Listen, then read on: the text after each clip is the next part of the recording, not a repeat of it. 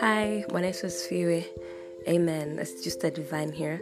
So just a little quick. I was reading Luke chapter 9 the other day. Uh, kuna story story tu nyingi lakini moja katika stori ambazo zinapatikana kwenye Luka sura ya tisa bwana ni ile ambayo uh, Yesu anachukua Petro, Yohana na Yakobo kwenda mlimani kusali akakutana aka, aka na I mean, akamwona musa na, elia. I hope this story is uh, familiar to you.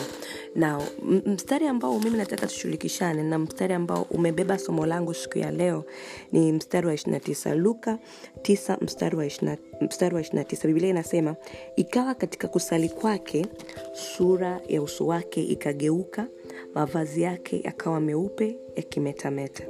Narudia ikawa katika kusali kwake sura ya uso wake ikageuka mavazi yake yakawa meupe yakimetameta. Narudia kwa mara nyingine.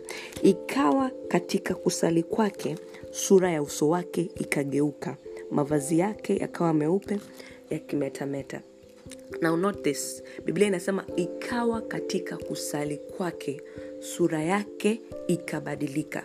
Sura ilibadilika when he was praying. Now this is very prophetic about uh, sijui nisemeje uh, one of the biggest revelation i got from this verse about prayer i came to, to, to, to understand one of the most important thing au benefit ambazo mtu anazipata kwenye maombi ni badiliko lake binafsi. Bwana yesu asifiwe. Uso wake hakubadilika wakati akiwa anatembea no. Uso wake haukubadilika wakati akiwa anaongea na kina pita na paulo no uso I mean, peter na, na yohana na yakobo no. Uso wake ulibadilika pale alipoanza kusali. Roho mtakatifu akanielekeza ya kwamba uh, prayer as a christian prayer is the most essential thing uh, to, to, to, to practice. It i mean it's, it's supposed to be a lifestyle right and when it is a lifestyle eventually it, it, it changes you mara nyingi napataga maswali au watu wengi wanakuja kwangu wananiuliza justa how, how do you manage to do this? Kuna vitu vingine mimi mwenye to be honest kuna vitu vingine mimi mwenyewe navifanya lakini baadaye nakaa najiuliza how did i do this? Nimewezaje kuvuka hapa? Kitu ambacho kinawasumbua watu muda mrefu mara nyingi tabia ambazo zinawasumbua watu muda mrefu lakini nimewezaje kuvuka hapa? Nimekuja kutambua ni nani ni mungu. Biblia inasema pia yesu alimwambia yule bwana ambaye alikuwa anaomba alikuwa anamwambia nitafanyaje ili niruhusu ufalme wako? Akamwambia unazijua sheria? Akasema nazijua. Akamwambia uh, toa pesa zako toa mali zake zote. Hivyo uh, akawambia wanafunzi wake kwamba ni, ni vigumu sana kwa, kwa tajiri kuingia kwenye ufalme wa mungu na wanafunzi wake wakamjibu wakamwambia nahisi ni petro ndo akamjibu akamwambia kwa namna hii kuna mtu atakayeweza kweli? Yesu akamjibu akamwambia kwa wanadamu haiwezekani lakini kwa mungu inawezekana. So kuna vitu vingine kuna mahali pengine kuna vitu mimi binafsi naziweza I'm not bragging about it namrudishia mungu utukufu lakini nimekuja kugundua kwamba naviweza kwa sababu nime, nime, nime, nime, nime invest kwenye maombi. Nimeinvest kwenye kuspend muda na mungu. Huko ndiko ambapo tunabadilishwa. Huko ndiko ambapo sura inabadilishwa.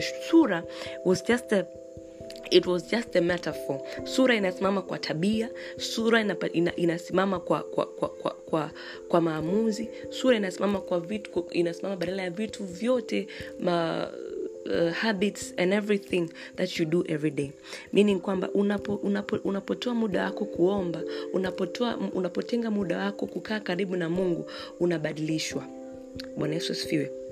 Inaweza ikawa ngumu sana kuwa na discipline ya kuto kufanya vitu fulani fulani lakini let me assure this ukijaribu kuweka discipline kwenye kuomba shindwa yani, shindwa kuwa na discipline kwenye vitu vi, vyote.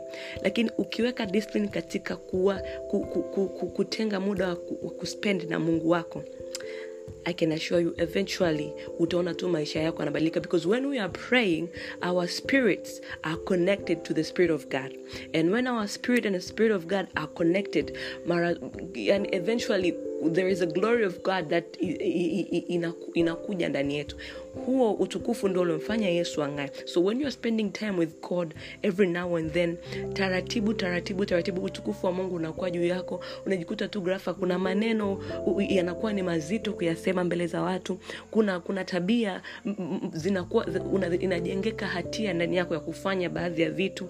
And that is what we call kubadilika kwa sura na mavazi. Praise the lord jesus. Naamini imeeleweka asante kwa muda wenu. Mungu abariki